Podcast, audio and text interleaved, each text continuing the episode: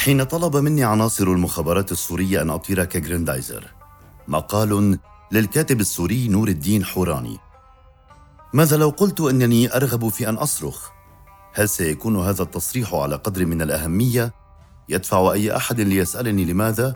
لا أعتقد ذلك في الحقيقة لأن هذه الرغبة باتت خلال السنوات الأخيرة مشتركة بين الجميع وخصوصا السوريين والأسباب معروفة ومتعددة لكن ماذا لو كان الأكثر ألما هو عدم القدرة على الصراخ؟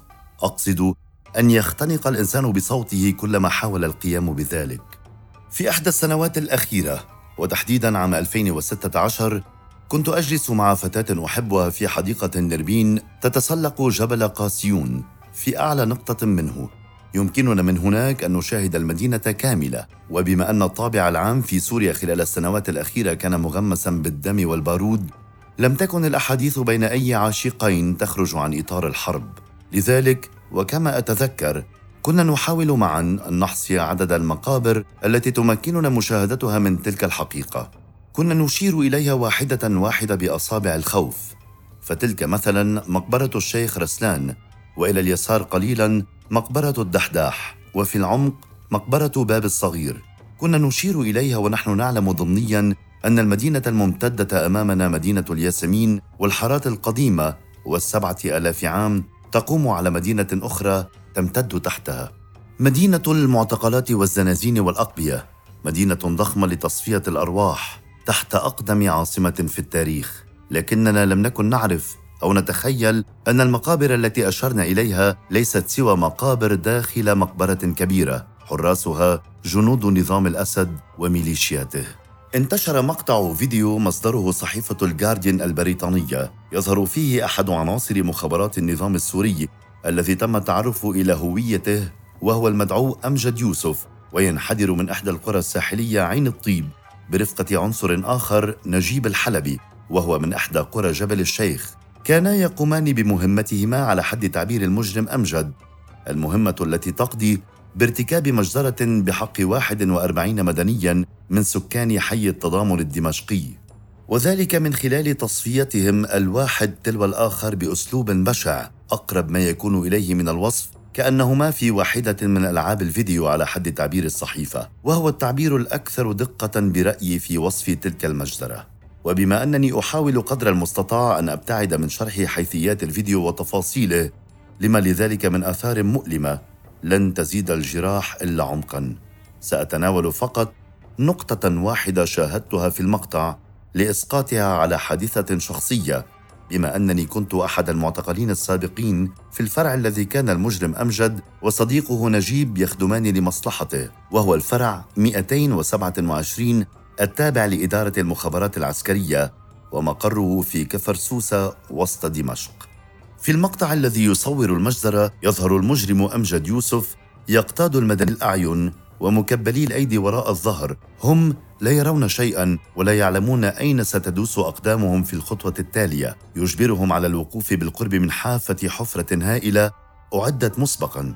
ثم يأمرهم بألفاظ قذرة بأن يركضوا لتكون خطوتهم الأولى على الأرض والتالية في الهواء. فيسقطون في الحفرة فوق جثث من سبقوهم. لتتم تصفيتهم بالرصاص سواء أثناء سقوطهم في الهواء أو بعد أن يرتطموا بالآخرين المكومين في قاع الحفرة. ما أقدم عليه أمجد يوضح المنهجية الثابتة والمتبعة من قبل مخابرات النظام وعناصر أمنه في القتل والتعذيب.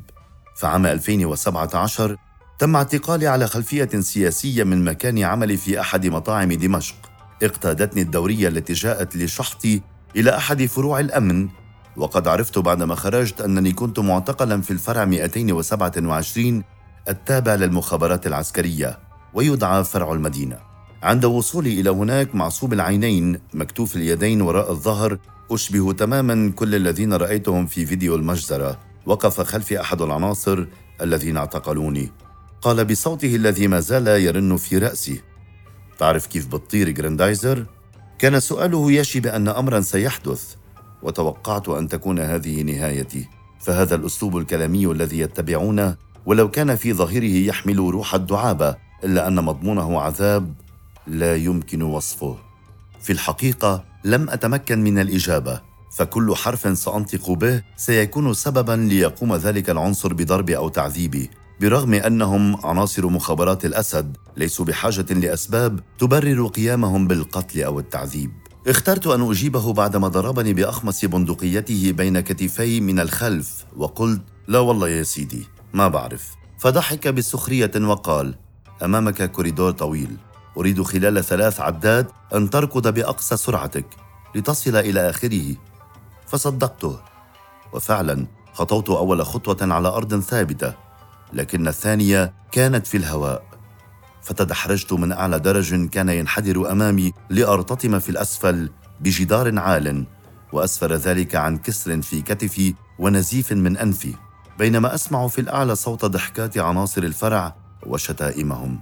كل مدني شاهدته في مقطع مجزرة التضامن أعاد علي الألم ذاته والشعور المرعب ذاته لحظة السقوط في الهواء وأكد لي المنهجية التي يتم تدريسها لعناصر القتل والإجرام التابعين لنظام الأسد.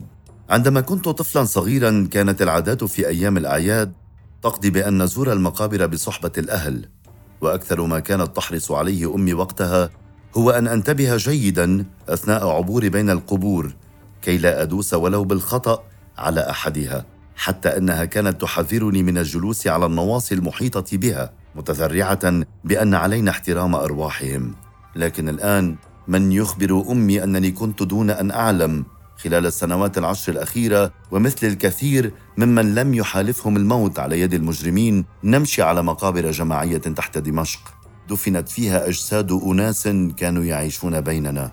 ومن يخبر الآن أيضا الفتاة التي كنت أحبها أن المقابر التي أشرنا إليها ونحن نجلس في الحدائق كحديث بين عاشقين لم تكن سوى ما استطعنا أن نراه فقط. من يخبر الناس في دمشق الآن أن يتوخوا الحذر والانتباه في خطواتهم التالية فلربما تكون مقبرة جماعية أخرى تحت أقدامهم. لم يكتشف أمرها بعد. في نهاية الأمر فإنني أتبنى عبارة ضمنها رسام الكاريكاتير السوري هاني عباس في لوحته التعبيرية عن تلك المجزرة والتي تحمل رسالة لكل سوري ما زال يشاهد بصمت.